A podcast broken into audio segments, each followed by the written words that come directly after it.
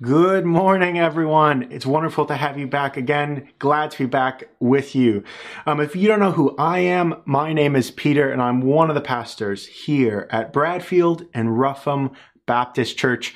People call us BRBC, and we are a church that's all about loving Jesus together and helping others to do the same. So if this is your first time tuning in, or if you've been tuning in for the past couple of weeks, we are so delighted to have you joining us. We hope you can be encouraged and find truth from God's word today. And if everything I've just said you have memorized in the back of your subconscious because you've heard it so many times, it's really good to be back with you again, everyone. Welcome to church. I want to invite you, if you have a Bible near if you'd like to take that and open up to Esther chapter 4, where we will be this morning.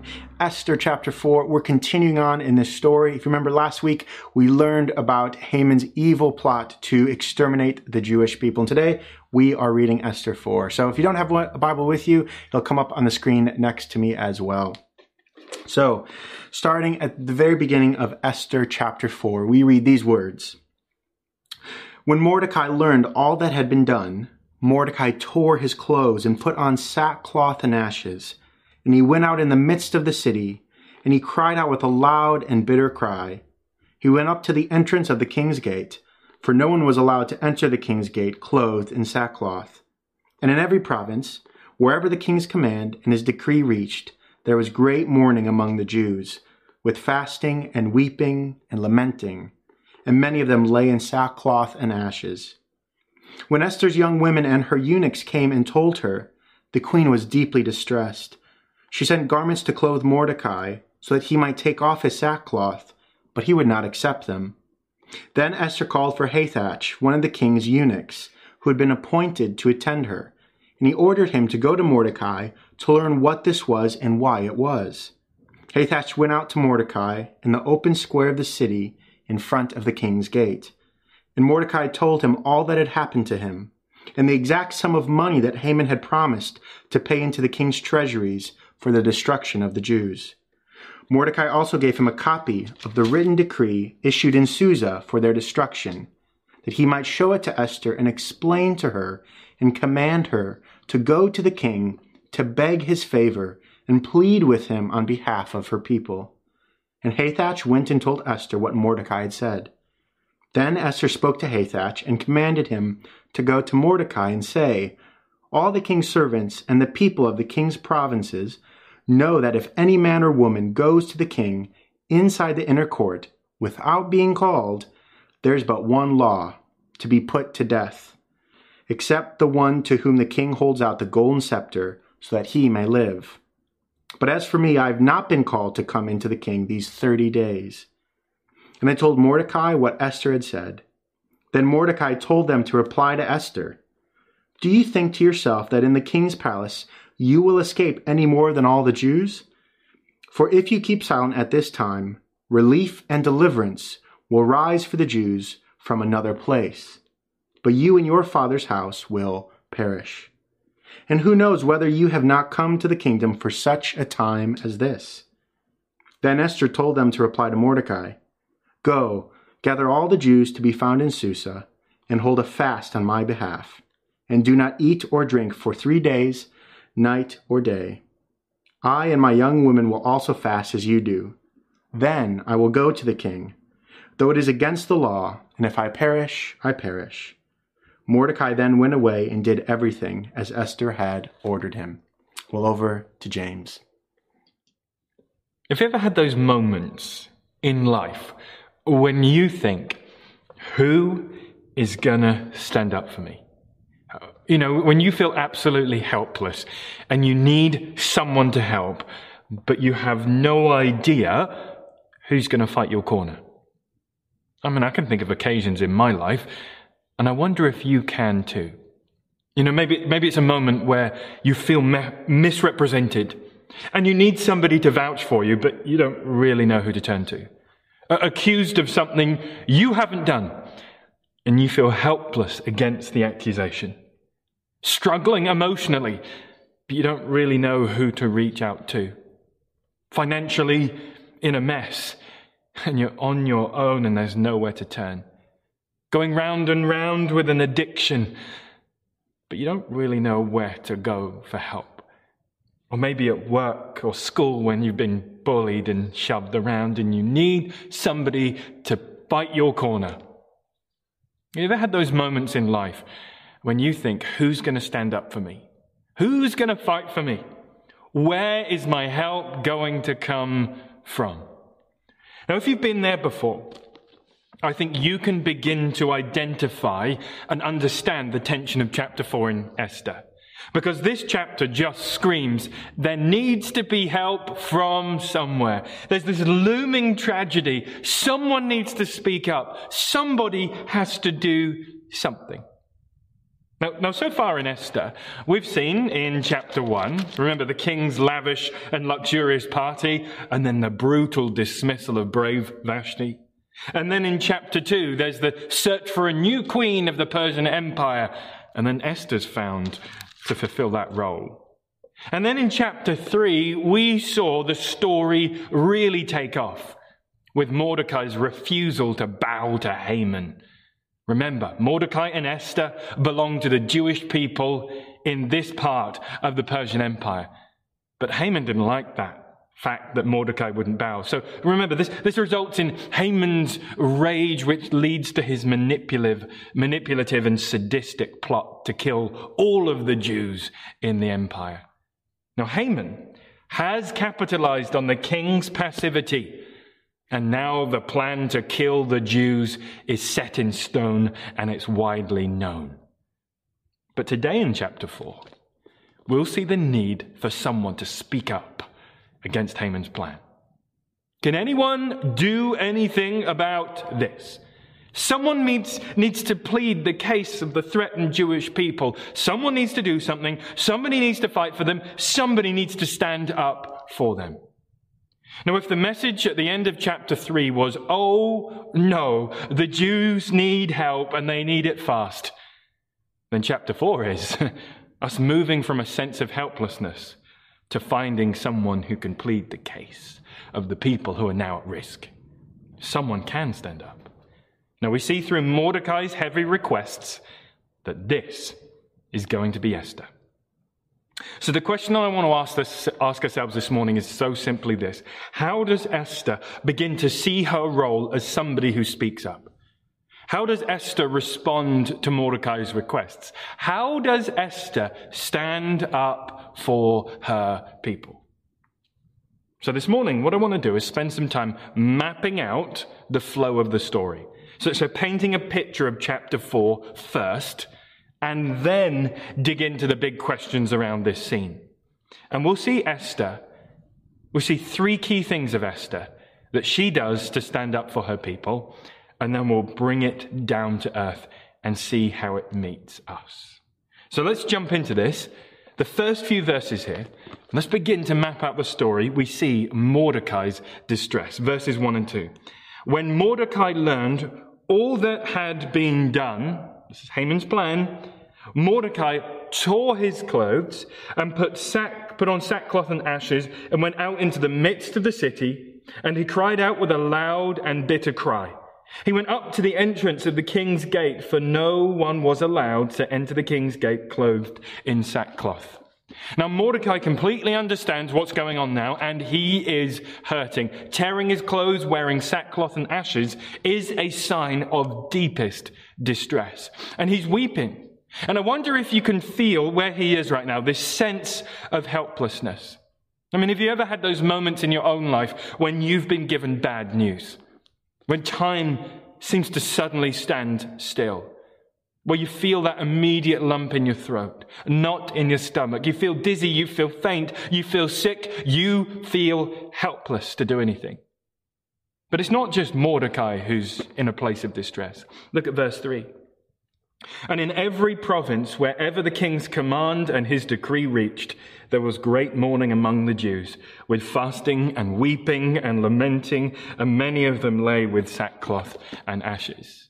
There is the rest of the Jews too. Throughout the empire, they're feeling the weight of this. There really seems to be no escape. Remember how vast and how powerful this empire is. This isn't looking good at all. Well, then Esther finds out about Mordecai's distress. Look, look at verse 4. When Esther's young women and her eunuchs came and told her, the queen was deeply distressed, and she sent garments to clothe Mordecai so that he might take off his sackcloth, but he wouldn't accept them. Now, now, Esther finds out that Mordecai is upset, but she doesn't know why at this point. She is clueless to what has happened right now. But then what happens in the rest of the passage, we get this back and forth between a messenger. The messenger's name is Hathach. He's one of the king's eunuchs. But he delivers messages back and forth between Mordecai and Esther. Now, this is a mind blowing mediated conversation with key details that I think are so often missed. Have a look at this in verse 7 and 8. And Mordecai told him, that there's the messenger here, all that had happened, and the exact sum of money that Haman had promised to pay into the king's treasuries for the destruction of the Jews. Mordecai also gave him a copy of the written decree issued in Susa for, the destruct, for their destruction, that he might show it to Esther and explain it to her and command her to go to the king and to beg favor and plead with him on behalf of her people. So Mordecai tells Esther two things here. This is what's really going on, and this is what you've got to do about it. You've got to go to the king and you've got to stop this. Now, in verses 9, 10, and 11, Esther then responds very simply, But I can't do this. You can't go to the king without being summoned. You would die unless he puts out his scepter. Everybody knows this. Everybody accepts this. So, so Esther is basically saying here, That's impossible for me to go to the king. I just can't. I mean, it's like me saying to you, go to London this afternoon, and, and, and when you get to Buckingham Palace, jump over the gate of Buckingham Palace, and run as quickly as you can towards the palace. Um, run past the guards, run past the armed policemen, and, and, then, and then go through the front door, run up the stairs in, into the, the room where the Queen welcomes everyone, and go have tea with the Queen. You would say, no, I'd, I'd probably be dead. And, and that's true. It wouldn't look good for you. Now think about this with Esther. She might be the queen, but she cannot just go in without an invitation. But then we get to a very famous part of the book of Esther. And there's a reason for this. So, so Mordecai says to Esther, Look, it, it's time to not be so secret about your people. It, it's time to speak. It's time to stand up. It's time for courage. And it's time to go to the king. Have a look at verses 13 and 14. Then Mordecai told them to reply to Esther Do not think yourself that in the king's palace you will escape more than all of the other Jews. Verse 14. For if you keep silent at this time, relief and deliverance will rise for the Jews from another place, but you and your father's house will perish. And who knows whether you have not come to the kingdom for such a time as this. Mordecai is saying, Esther, if you stay silent, there's a key word, if you stay silent, someone else will save us. And Mordecai knows that, uh, look, our God is a God who saves his people. He's going to look after his people. But if you stay silent, Esther, you and your father's house will perish. But who knows? You could be the one who God uses for such a time as this. Now, we'll come back to this in a moment, but that is Mordecai's reasoning. And here's what Esther says back, verse 16 Go gather all of the Jews to be found in Susa. Hold a fast on my behalf, and do not eat nor drink three days, night or day. I and my young women will also fast as you do. Then I will go to the king, though it is against the law, and if I perish, I perish. So Esther is willing to go to the king. She wants the serious fasting and prayer support in this. Then Mordecai organizes the people just as Esther has told him to do. And at this point, the stage is set for Esther to do the most risky thing you could imagine to go to the king. She's willing to stand up. So let's begin to ask our, answer our question here. How does Esther begin to see her role as somebody who speaks up? How does Esther stand up for her people? Three key ways she does this. Firstly, Esther makes it personal. Esther makes it personal. Now, there's a significant realization for Esther in this chapter, a, a, change that goes on. She moves from trying to make Mordecai feel better, because he feels upset, to then fully embracing the needs of her people. She goes from sending Mordecai clothes to help him out to then making the matter of the annihilation of the Jews her problem. All of a sudden, it gets personal. She makes their problem her problem, their plight her plight. Now, she is queen of the Persian Empire, but now it is time to fight for her people. She'll have to face what her roots really are and in order to stand up for her people, she needs to take a side. By the way, I'm with them. Their struggle is my struggle. Now think about it. She will have to be able to stand in their shoes, be able to identify with her people. She has to stand alongside them. I'm with them if she is ever going to fight their corner. I remember an amazing moment when I was in Kenya a few years ago, as I sat down and chatted with uh, a really well known and, well, around here at least, a wonderful lady called Evelyn Nakesa. Now, back in 2008, Evelyn had returned to her hometown in Chwele in western Kenya. And as she returned to her hometown, she looked across the marketplace, she looked at the surrounding villages, and she could see that there were countless children with disabilities who were being neglected, who were being sidelined, and who were being abused. And she wanted to do something about it. So she grabbed together some, all the funds that she could. She wanted to offer them something of a of an education. She wanted to make sure they had food. Uh, more than anything, she wanted them to know the love of God through Jesus in the gospel. And I remember talking to her about this a few years on from that. And I remember distinctly when she said, Look, their struggle had to become my struggle. In order to fight for them, in, in order to stand up for them, and she says, in order to give them a voice, that's a word she'll always use. I was the one who had to step into their situations. You see, Evelyn, Evelyn realized she couldn't properly stand up for them until she had made their fight her fight, until she had made their struggle her struggle, their circumstances her circumstances. In order to be an advocate, to mediate for them on their behalf, she had to step into the situations and fight their corner. Isn't it the same for Esther?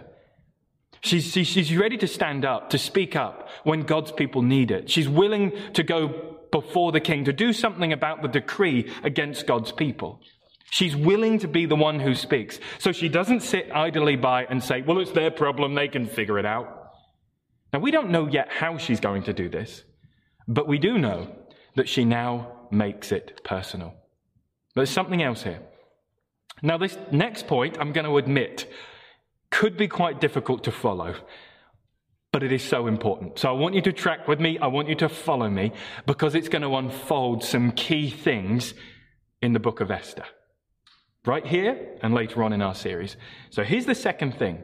Esther knows that silence is not an option. Silence is not an option. Now, now in the Hebrew language, there are two words for the word silence. One word is the word lishtok. And the other, and I hope I'm pronouncing this right, is laha karish. See, the first one, lishtok, you would use the word silent. It kind of means doesn't doesn't really make a sound. So so I think in the book of Jonah it says the sea fell silent. So it can be used of an inanimate object. But the second word, lehakarish, remember that one, means to make yourself deaf to something. So, so it would be like if a teacher says to a student who's misbehaved, Well, I'll pretend I didn't see that. Or, or maybe an exhausted parent who says, Oh, I'm just too tired. I can't be bothered to deal with that. I'll just let it pass. Or, or the boss who sees a compromise in their business and just turns the other way and pretends they didn't see it. That, that's it. Lehakarish means to make yourself deaf to something. Now, have a look back in Esther chapter 4 and verse 14. Mordecai's words. For if you keep silent, you see what he says there? Silent at this time, relief and deliverance will arise from the Jews for another place. Keep following me here, but, but you and your father's house will perish.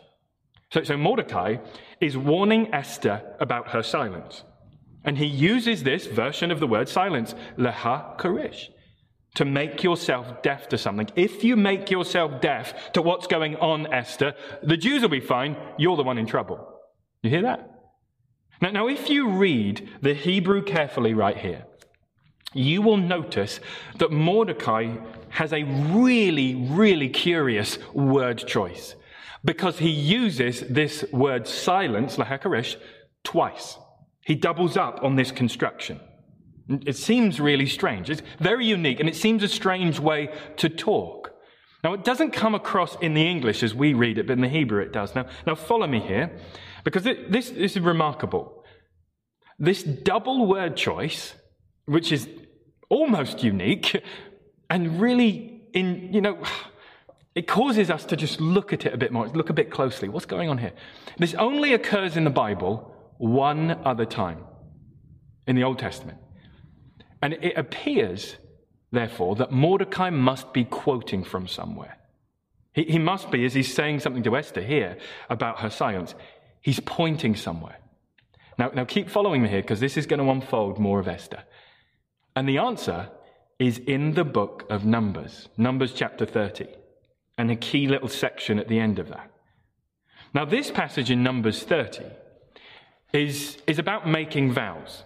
And it's about what spouses are allowed to do when their spouse has made a vow. So they can either affirm the vow that their spouse has made, or they can annul the vow that their spouse has made. So, say, for example, I'm just plucking a weird one out of the air. Say, if a wife says, I am never going to leave the house again.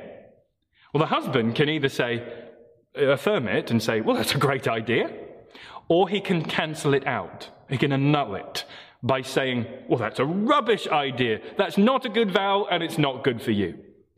Now, in this passage in Numbers, it also says, if you say nothing about the vow, so, so you, neither, you neither say yes or no to it, you don't say anything.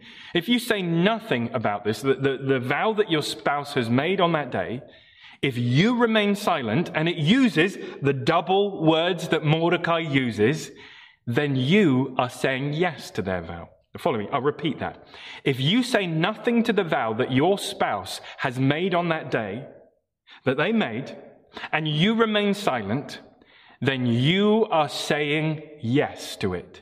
Silence is a yes in the end. Have, have, a look at this. It's Numbers 30. I'll read from, look at verse 13, 14, and 15. Any vow and any binding oath to afflict herself, her husband may establish. That means to let it stand or affirm it. Or her husband can make it void, to annul it, to say no to it. But if her husband says nothing to her from day to day, then he establishes, he affirms all her vows and pledges that are upon her. He has established them. That means affirmed them because he has said nothing. He's remained silent. See?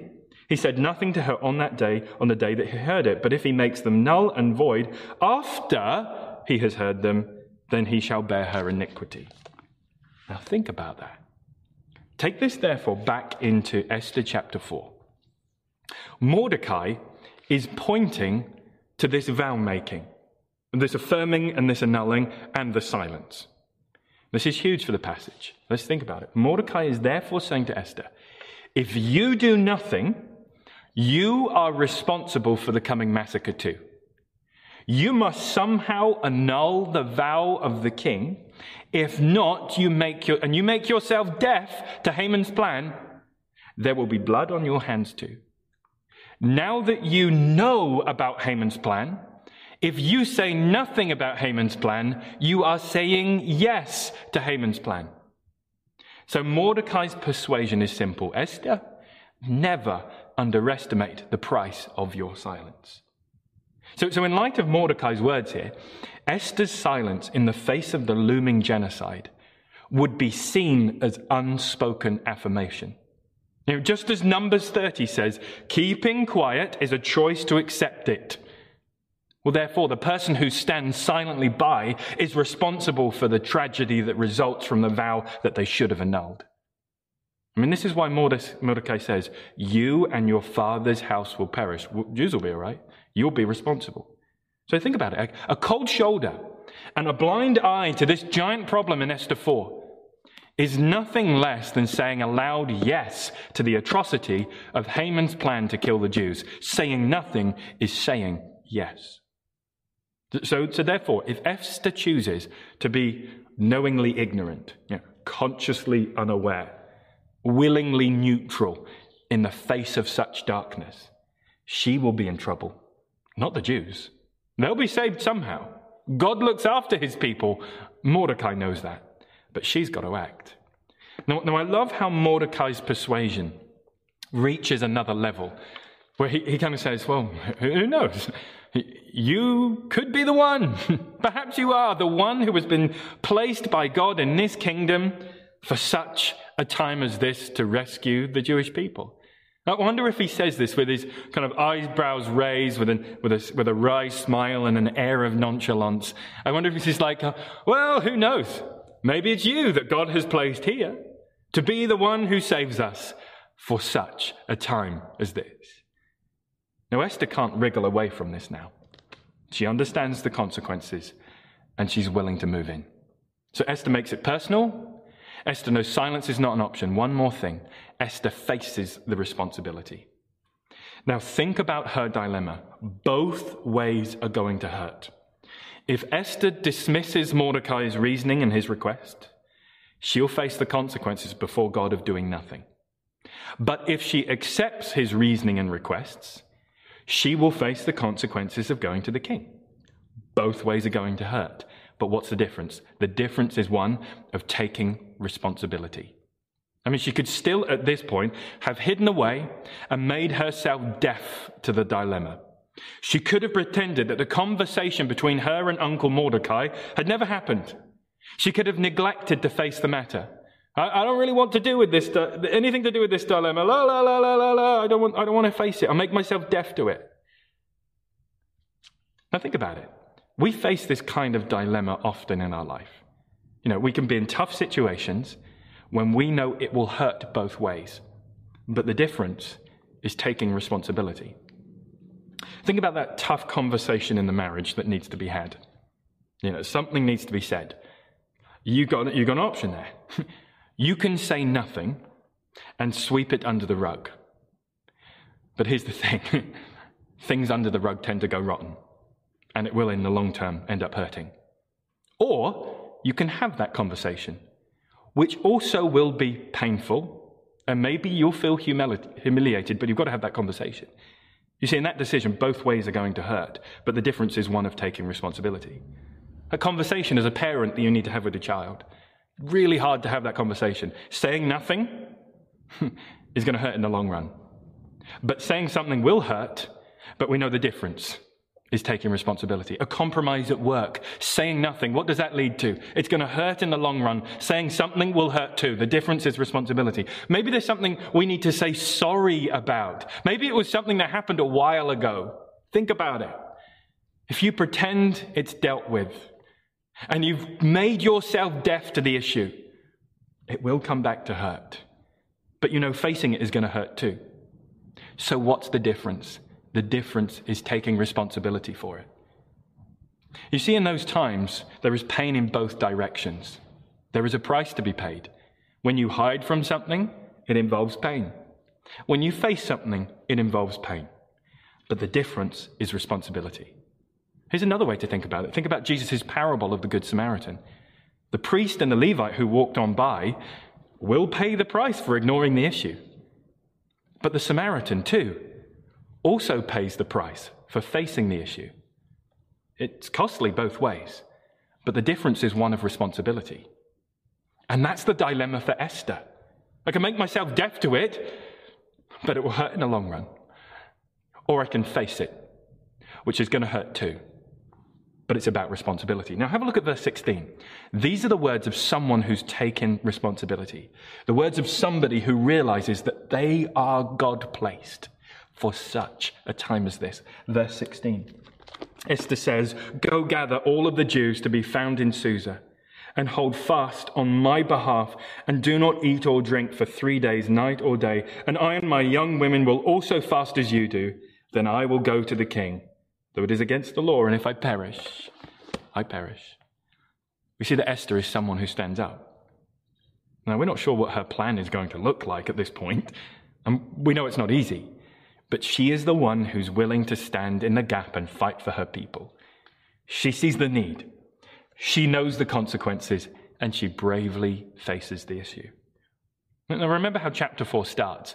Somebody needs to stand up and fight for the Jewish people. And in the moment of their pressure, and in the sense of helplessness and distress, somebody did. And with Mordecai's reasoning, she comes to see that she is God placed to be the one who does something about it. God will rescue his people. But she's realizing it's through her. So, how does Esther begin to see her role as somebody who speaks up? How does Esther stand up for her people? Esther makes it personal. Esther knows silence is not an option, and Esther faces the responsibility. Well, let's bring this down to earth in our lives, because this is complex, it's beautifully told, and it's the moment where Esther stands up and fights for her distressed people. But how does it meet us? Now, here's the thing we're not as far removed from something like this as we might think. Maybe I'll ask it like this In our deepest distress, in our hopelessness, in our needs, when no one seems to be willing to fight for us and stand up for us, who is it? Is the one who fights for their people. We know it's Jesus. It's because we have one who looks, in, looks into our distress and our dire needs, and while all else might be lost and helplessness abounds, he fights for his people when we cannot fight for ourselves. Let's retrace our steps here. Jesus makes it personal. Jesus knows our dire needs, and he knows our dire need without him. Without him, we are lost and condemned. We are subject to the punishment we deserve for our sin against God. Without him, the verdict is guilty. We don't stand a chance. Not even our best works will ever cut it or come close. Trying to be a good person will not even come close to washing away the stains. Also, without Jesus, we have no real concrete hope. We might try to put our hopes in the things of this world, but we know we'd only be putting our hopes in things that can be taken away and don't deliver on their promises. Without Jesus, we cannot find rest for our souls. We cannot find the deep satisfaction and security that we long for. We cannot find that secure identity. And then we will continue to struggle to make sense of any pain in our lives. We get lonely in this chaotic and confused world. But Jesus has heard our cry and our distress. He saw our needs and our helplessness, and in his great kindness, he made it personal. He took on human flesh. He became one of us. And in that moment, Jesus is saying, In your distress, I have come to fight for you when you can't fight for yourselves. Now, if you don't know Jesus today, I want you to see this that my God is a God who has reached into our helplessness and distress and by his grace has given us all that we need in Jesus. Because in Jesus, the hopelessness of our sinful situation can be undone.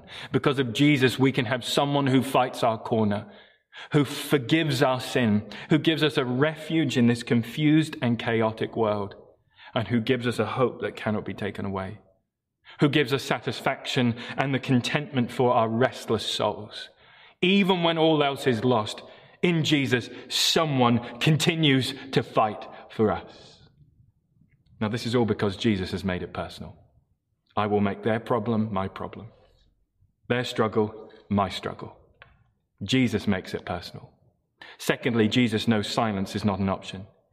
I mean, does Jesus make himself deaf to our need? No. Jesus moves in. Jesus acts. Jesus advocates. Jesus moves. Jesus mediates. Jesus stands up to represent us, his people. Jesus does not turn a blind eye, and he knows that passing by on the other side of the road will never save the helpless people who have no one else to fight for them. Jesus knows his, that his silence in inactivity will not save us. Jesus doesn't make himself deaf to our need. Thirdly, Jesus faces the responsibility. Esther came to a place of facing the gravity of what it meant to save her people. She had to take responsibility and be willing to lay her life down. If I perish, I perish. Jesus came to the place of facing the gravity of what it meant to save his people. He takes responsibility, but he actually lays his life down. You're in the Garden of Gethsemane. Isn't this where Jesus faces the gravity of it all? He faces the anguish. And that's, that's his wrestle with responsibility.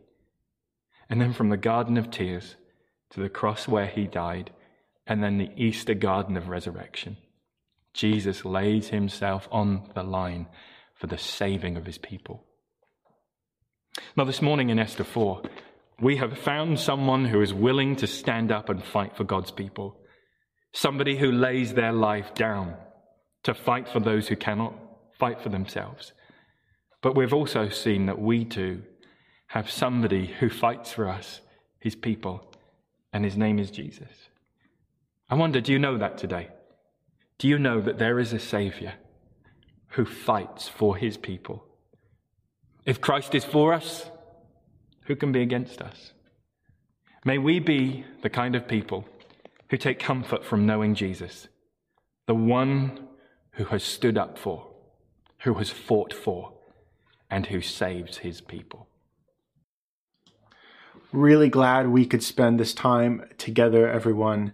But as we go, as we leave together, um, may we hear the words that James quoted at the end from Paul's letter to the Romans, which say this In all these things, we are more than conquerors through him who loved us.